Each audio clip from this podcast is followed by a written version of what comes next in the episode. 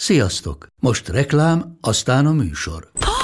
Hú, de szép szőnyeg. Új. Igen, tegnap vettem a Diégóban. Ó, és ez a függöny, de szép. Diégó! És hamarosan lesz új laminált padló a hálóban. Rátszakott a bank. Csak regisztráltam Diégó digitális klubkártyát vásárlás előtt. Csináljunk neked is egyet? Csak egy perc és kész. Regisztrálj te is áruházainkban, vagy a diego.hu oldalon, és azonnal megkapod digitális klubkártyádat, melyel akár 30% kedvezménnyel vásárolhatsz padlóburkolati és lakástextil termékeket. Diego.hu Már meg is kaptam e-mailben. Ez reklám volt, jó volt.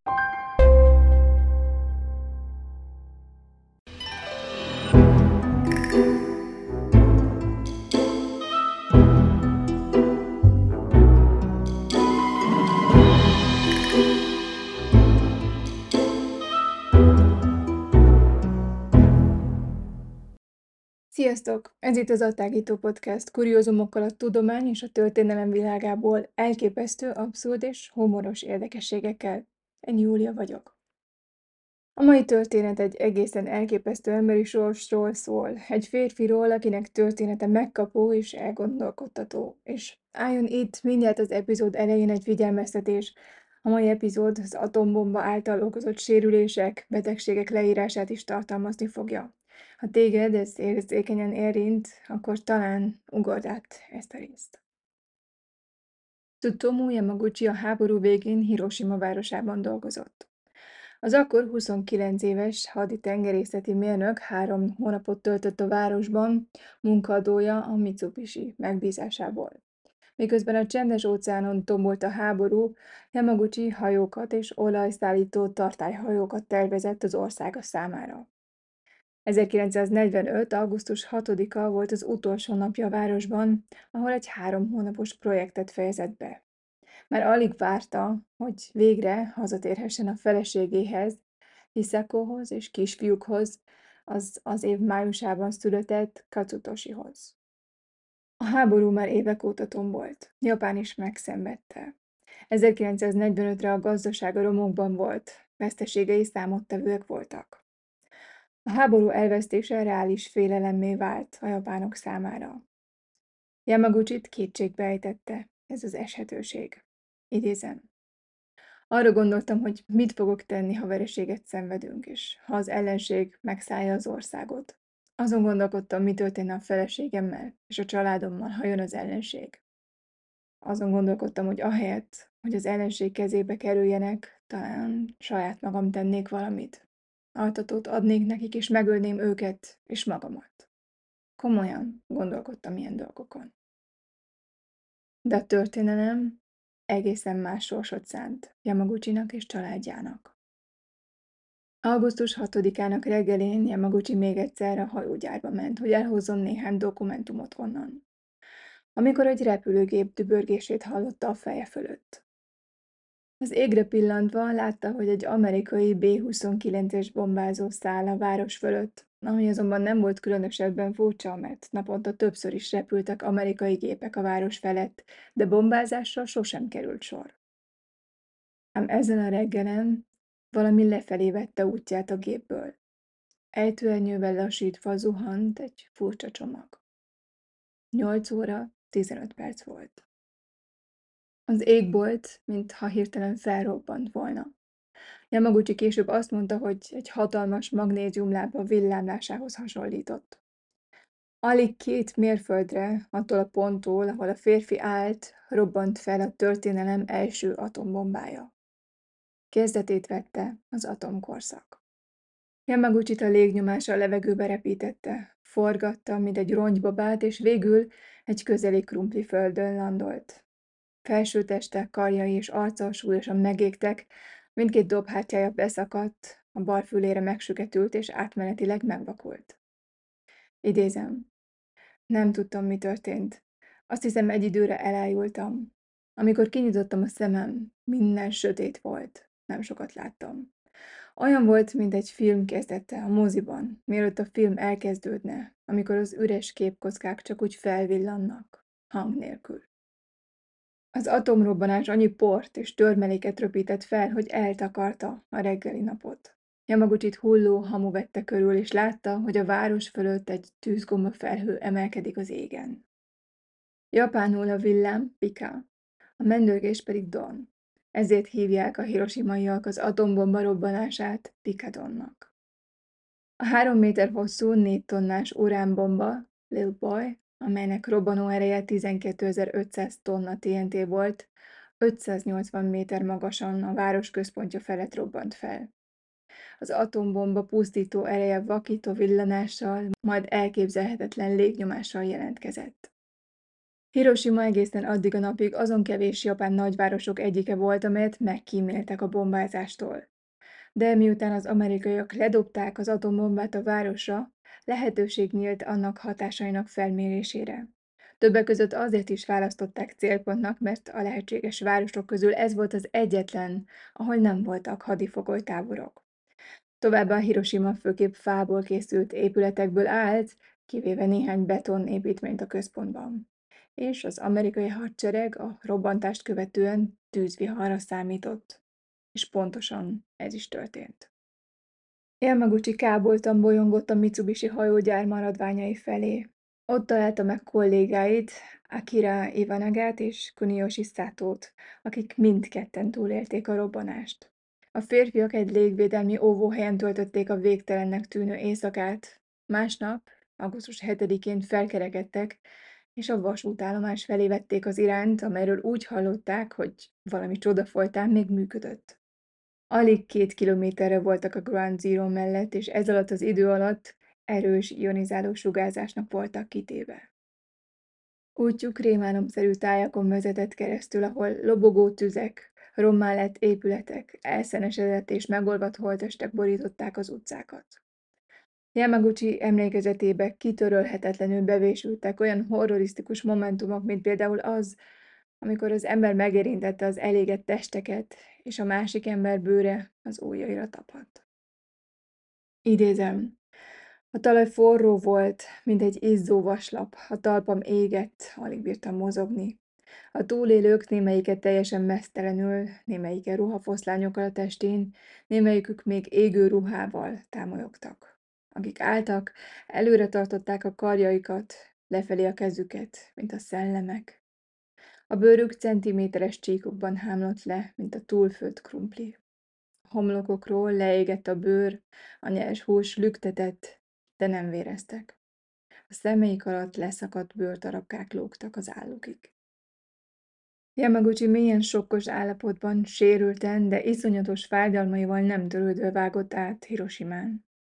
A város számos hídja csavart roncsá változott, ezért az egyik folyami átkelőnél kénytelen volt átúzni a folyót, amely tele volt lebegő, összeégett, egymásba olvadt holtestekkel.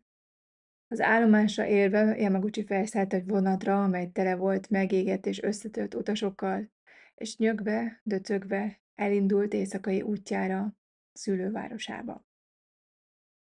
Miközben Yamaguchi úton volt feleségéhez és gyerekéhez, az egész világ elborzadva fordult Hiroshima felé. 16 órával a robbanás után Truman elnök beszédet mondott, amelyben fényderült az atombomba létezésére. Idézem. Ez az univerzum alapvető erejének hasznosítása, mondta. Az erő, amelyből a nap ismeríti erejét, azok ellen szabadult el, akik háborút hoztak a távol-keletre. Truman nyilatkozatában arra figyelmeztetett, hogy ha Japán nem adja meg magát, akkor, idézem, a levegőből olyan pusztító esőre számíthat, amilyet még soha nem láttak ezen a földön. Ez a pusztító erő 8 óra 16 perckor és 2 másodperckor robbant fel Hiroshima városközpontja felett úgy 600 méterre, 250 méterre a tervezett célponttól, az Aioi hídtól.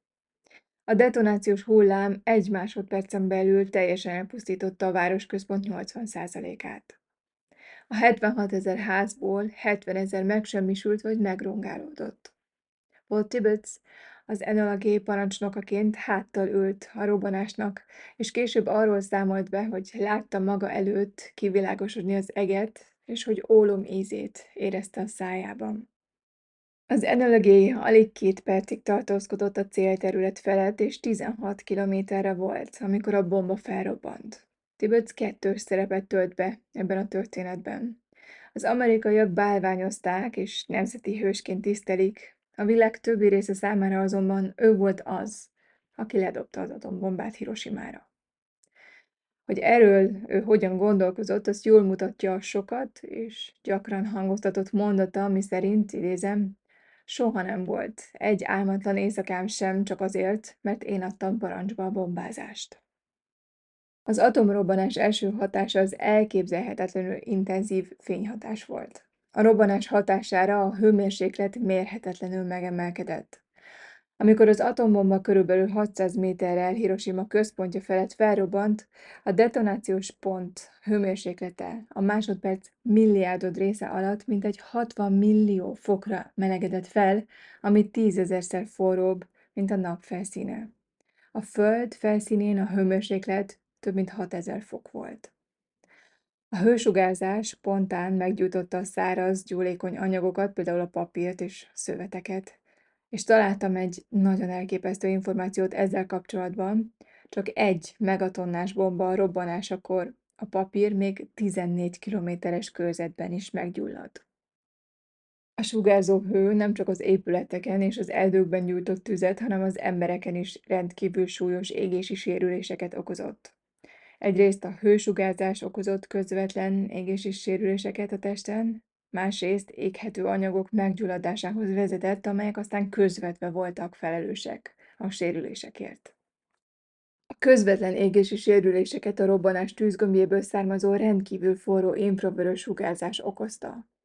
Azok az emberek, akik a robbanás középpontjában voltak, teljesen elégtek és egyes helyeken árnyékot hattak maguk után, mivel a ház fala vagy a járda ott rövid időre kimaradt a hősugázásból.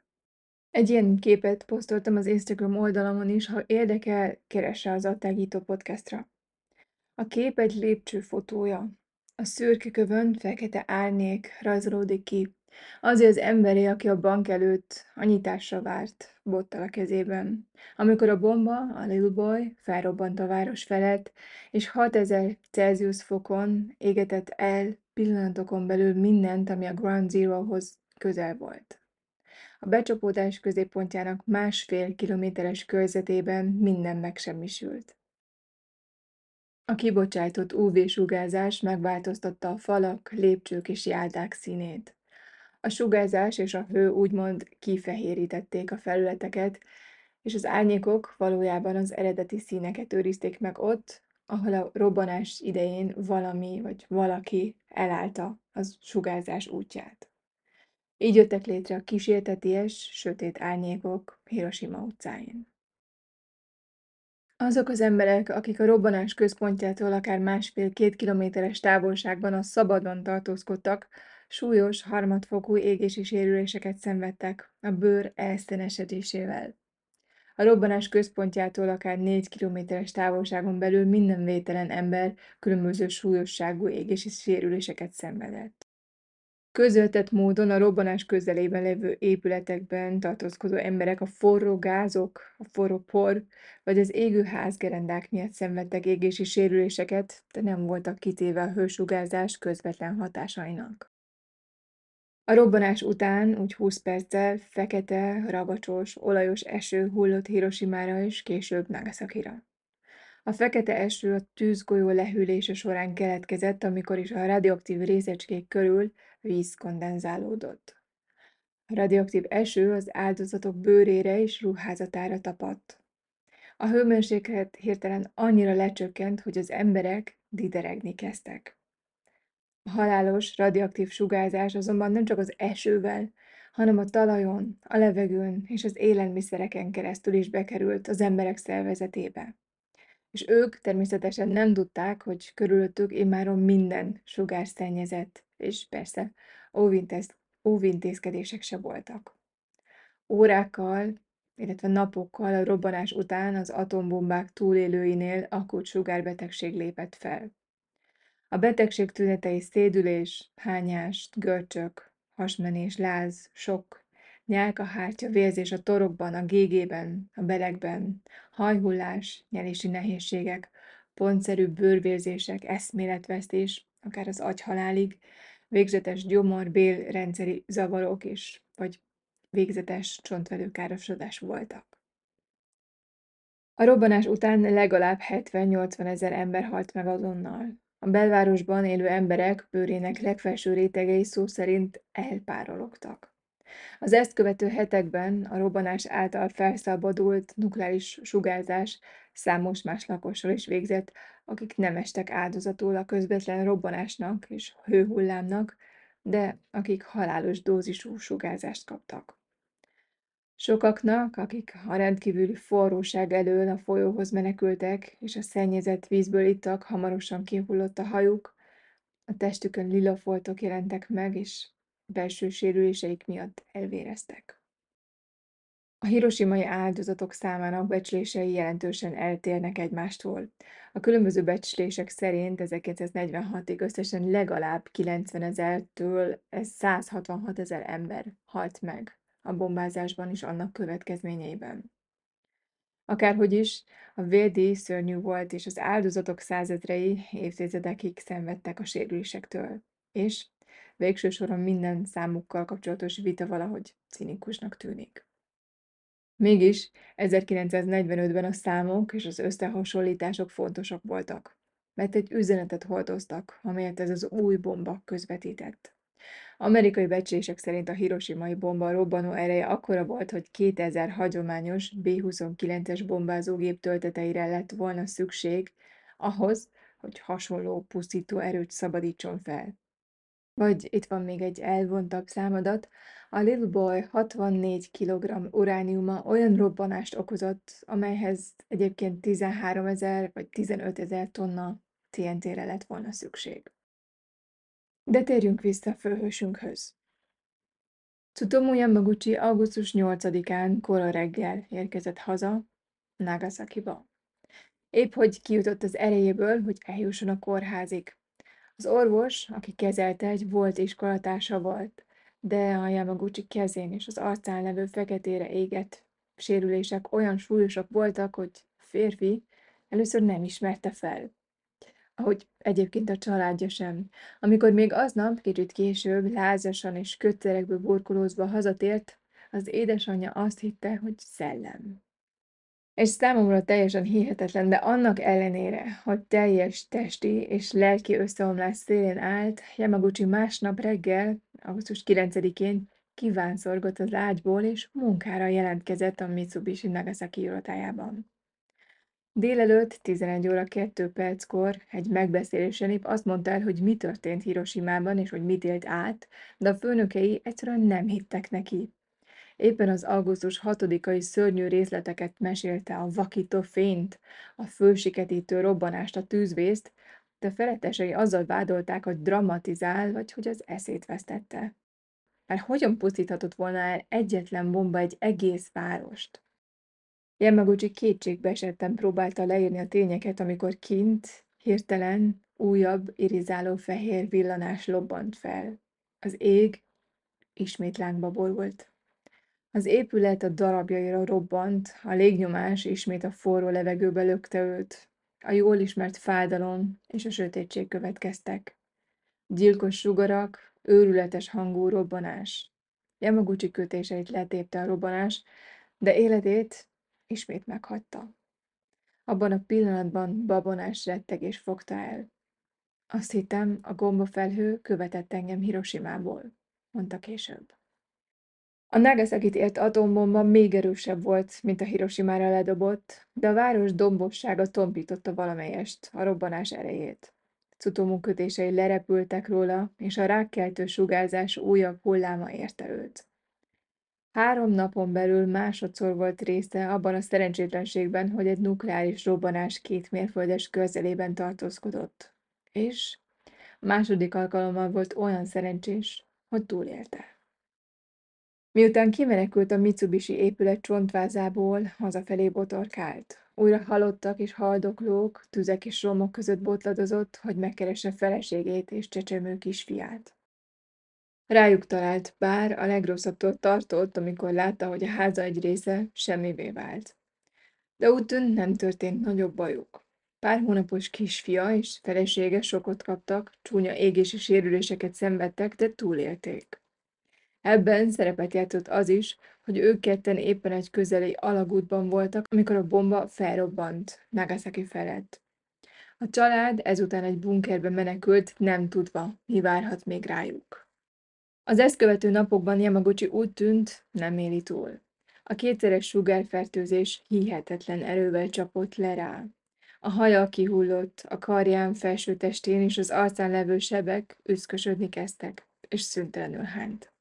Augusztus 15-én még mindig a bomba bunkerben húzták meg magukat, amikor Hirohito császár a rádióban bejelentette az ország kapitulációját.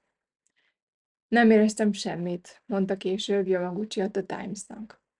Nem sajnáltam, és nem is örültem. Súlyosan lázas voltam, szinte semmit nem ettem, alig ittam.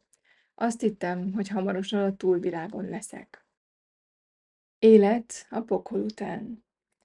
A sugárterhelés oly sok áldozatával ellentétben Yamaguchi lassan-lassan felépült, és megpróbált normális életet élni. Japán megszállása idején az amerikai fegyveres erőknél szolgált tolmácsként, majd később iskolákban tanított, mielőtt folytatta volna mérnöki karrierjét a Mitsubishi-nél, ahol olajszállító tartályhajókat tervezett. Feleségével az 1950-es években két lányuk is született. Hiroshima és Nagasaki túlélői közül sokan viseltek látható, nem leplezhető sérüléseket. De mindannyian viseltek egyfajta bélyeget, éppen azért, mert túlélték. Elborzasztó és elszomorító volt a hibakusák és gyerekeik élete Japánban. Hibakusáknak nevezik azokat az embereket, akik túlélték az atombomba robbanást. Nagyon gyakran diszkrimináció áldozatai voltak, és még mindig azok, részben a sugárbetegséggel kapcsolatos ismeretek hiánya miatt, amelyről azt hitték nagyon sokan és sokáig, hogy örökletes, vagy akár fertőző. A diszkrimináció a gyerekekre is kiterjedt, mind társadalmi, mind gazdasági szempontból. Kizárták őket a közösségből, nem kaptak munkát, ezért sokan közülük titkolták, titkolják, hogy hivakusák. Régebben a háború után az a hír járta, hogy az atombomba okozta betegségek fertőzőek. Az emberek újjal mutogattak rájuk, és azt mondták, és olyanokat mondtak, hogy vigyázz, az ujjad elrohad, vagy ne nézz rá közelről, mert elkapod. Bár az atombomba áldozatainak kezeléséről szóló törvényt, amely a hibakuság első ellátásáról intézkedett, már 1957-ben meghozták, a túlélők csak 1968-tól kaptak ingyenes orvosi ellátást. Sok hibakusa szenved hosszú távú testi sérülésektől, fogyatékosságtól és következményes betegségektől. A leggyakoriabbak a pajzsmirigy betegségei, mint például a daganatok vagy ciszták. Feltűnő a pajzsmirigyrák, a szemlencse homályosodása, a leukémia és a tüdőrák felhalmozódása. Emellett gyakran pszichés zavarok is jelentkeztek. A bombázások után sok túlélő a családi és társadalmi veszteségek miatt letargiába esett, depressziós lett, bűntudat alakult ki náluk a saját túlélésük miatt. Ráadásul, amikor családot alapítottak, kezdetben az sem volt egyértelmű, hogy a gyerekek vajon egészségesen fognak-e megszületni. 2009. márciusában Yamaguchi lett az egyetlen személy a világon, akit Japán hivatalosan mindkét bombázás túlélőjeként elismert. Bár ő az egyetlen hivatalosan elismert kettős túlélője az atombombázásoknak, összesen 165 ember tapasztalta meg mindkét atombombát a saját bőrén.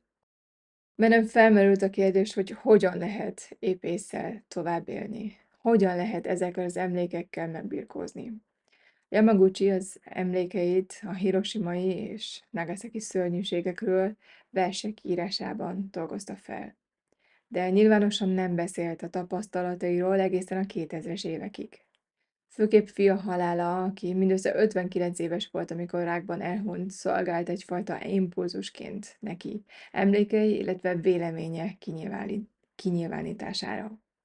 80 éves korában könyvet írt élményeiről, egy jól megélt élet címmel, valamint egy verses kötetet, és a folyó úgy hullámzott, mint egy holdtestekből álló tutaj címmel, amelyekben azokról a napokról és az azt követő fizikai és lelki traumával eltöltött évekről írt. Yamaguchi versei egyszerre ébresztenek félelmet, hitetlenséget, borzalmat, együttérzést és reményt. Yamaguchi egész családja, a fia, Katsutoshi és lányai, Toshiko és Naoko mindannyian súlyos egészségügyi problémákkal küzdöttek életük során. Yamaguchi felesége 2008-ban, 88 éves korában máj és veserákban halt meg. 2006-ban New Yorkba utazott, és az ENSZ előtt beszélt a nukleáris leszerelésről. Idézem. Mivel kétszer is áttéltem az atombombát, és túléltem, az a sorsom, hogy beszéljek róla, mondta egy beszédében. Arra is felkérték, hogy vegyen részt egy 2006-ban készült dokumentumfilmben, amely a 165 kettős atombomba túlélőről szólt, és amelyet az ENSZ-ben vetítettek le. Tsutomu Yamaguchi 2009-ben tudta meg, hogy gyomorrákban haldoklik. 2010. január 4-én 93 éves korában halt meg Nagasakiban. Röviddel a halála előtt fogalmazta meg a béke definícióját a nukleáris korszakban. Idézem. Az egyetlenek, akiknek szabad lenne megengedni, hogy atomfegyverrel rendelkező államokat kormányozzanak, azok az anyák. Olyan nők, akik még szoptatják a csecsemőjüket. És bár Tsutomu Yamaguchi az egyetlen hivatalosan elismert kétszeres hibakusa, egy japán kislány, Sadako Sasaki talán a legismertebb arca az atombomba áldozatainak, és talán a legismertebb hibakusa. Az ő történetét én először nyolc évesen olvastam, és soha többé nem felejtettem el. Sadako két éves volt, és alig két kilométerre volt az atombombától, amikor azt Hiroshima-ra ledobták. Sadako legtöbb szomszédja, barátja és családtagja meghalt, de a kislány úgy tűnt, nem sérült meg. Legalábbis nem olyan módon, ami azonnal látható lett volna. Egészen 1955-ig, a hetedik osztályos koráig normális, boldog kislány volt. Egy nap azonban egy iskolai versenyen rendkívül fáradtnak érezte magát. Szédült. Egyre rosszabbul lett, még nem egy nap, összeesett és képtelen volt felállni. Szülei elvitték a Vöröskereszt kórházba, hogy kiderítsék, mi baja van. Kiderült, hogy leukémiás. Abban az időben a leukémiát atombomba betegségnek nevezték. Szedagok kórházi tartózkodása alatt legjobb barátnője meglátogatta őt, hozott neki origami papírt, ilyen hajtogató papírt, és mesélt Szedakónak egy legendáról. Egy japán legenda szerint a darvak ezer évig élnek, és ha valaki ezer darvat hajtogat, teljesül egy kívánsága. A szembezúró ezer daru kifejezés erre a régi japán hagyományra utal, amely éppen Sadako miatt vált híressé világszerte. A hajtogatott daru az egyik legrégebbi ismert japán origami, és ott minden gyerek meg tudja csinálni. Sadako elhatározta, hogy összehajtogatja az ezer darut, és azt kívánja, hogy meggyógyuljon. Rendületlenül hajtogatta a darukat egyre nagyobb fájdalmai ellenére. A kislány makacsul küzdött a rák ellen, reménykedve a gyógyulásban, miközben egyre gyengébb lett. Bátyja, Masahiro és a Hiroshimai Béke Múzeum szerint Szedekónak sikerült ezzel darut hajtogatnia a halála előtt, sőt, még többet is. De a több mint ezer daru sem volt képes őt meggyógyítani.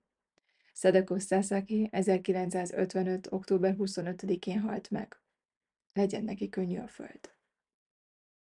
Szedeko osztálytársai sok barátjukat elvesztették az atombomba okozta betegségben, és Szedeko elvesztése miatt is szomorúak voltak. Elhatározták, hogy klubot alapítanak a tiszteletére, ami gyorsan nőtt. Hamarosan 3100 iskola és 9 külföldi ország diákjai adakoztak, hogy szobrot állítsanak a gyerekek emlékére, akik a bomba miatt vesztették életüket. 1958. május 5-én, majdnem három évvel Szadakó halála után elég pénz gyűlt össze ahhoz, hogy szobrot emeljenek a tiszteletére. Ez ma a Gyermekek Béke Emlékműve néven ismert, és a Hiroshimai Békepark közepén található, közel ahhoz a helyhez, ahol az atombombát ledobták. Szedakóra vezethető vissza az a hagyomány, hogy a gyerekek és felnőttek is origami darvakat adományoznak a békének emelt szentélyeknek, templomoknak és emlékműveknek. A felfűzött, színes papírdaruk többnyire a szabadban lógnak, és így ki vannak téve az időjárás viszontagságainak. Egy idő után a papír lebomlik, és a darvak feloldódnak. Szimbolikusan a béke kívánsága így felszabadul, és kikerül a világba. A Szedekó és az osztálytársai által elindított daru hajtogatásából előbb országos, majd nemzetközi gyermekbéke mozgalom lett. Mára a gyerekek a világ minden tájáról küldik az origami papírdarukat, amelyeket többek között Sadako szobránál helyeznek el, amelyek talpozatába ezt vésték. Ezek a mi könnyeink, ezek a mi imáink. Békét a világnak. Végszó. Növények az atomapokalipszisben. Ez az epizód szomorú és elborzasztó tényeket tartalmazott, ezért szeretném valami reménytelivel, valami csodálatossal zárni ezt a részt. Amikor ezt az epizódot kutattam és raktam össze, kezembe akadt egy érdekes kis könyvecske, ami egyébként főképp növényekről szól. Néhány nagyon érdekes információt találtam ott növényekről az atom apokalipszisben, és velük zárom ezt az epizódot.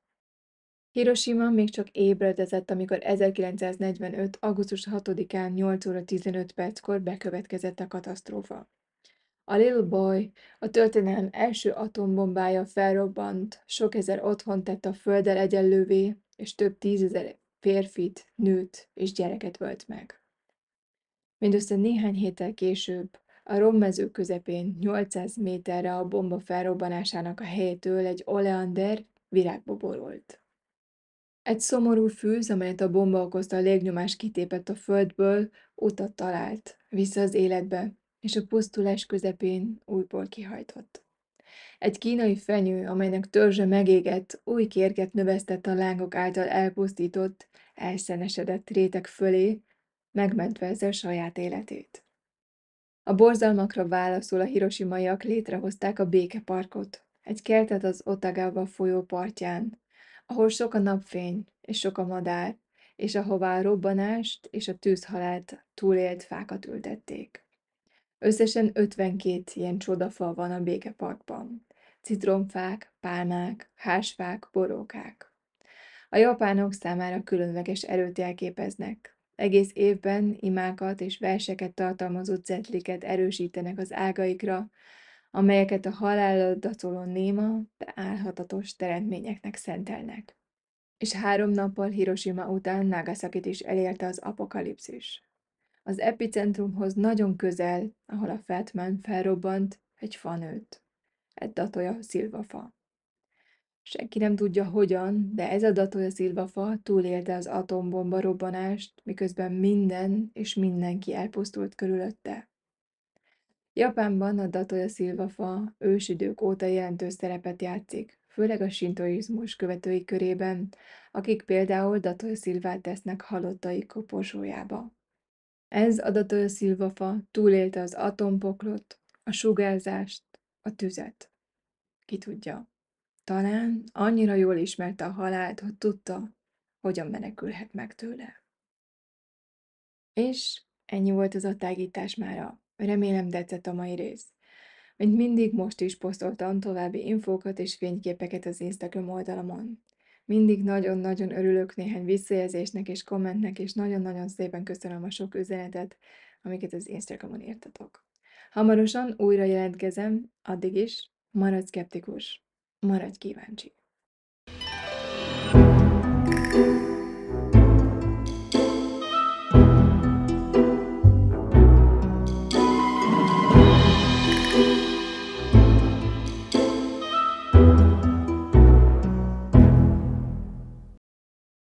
Ha más podcastekre is kíváncsi vagy, hallgassd meg a Béton műsor ajánlóját.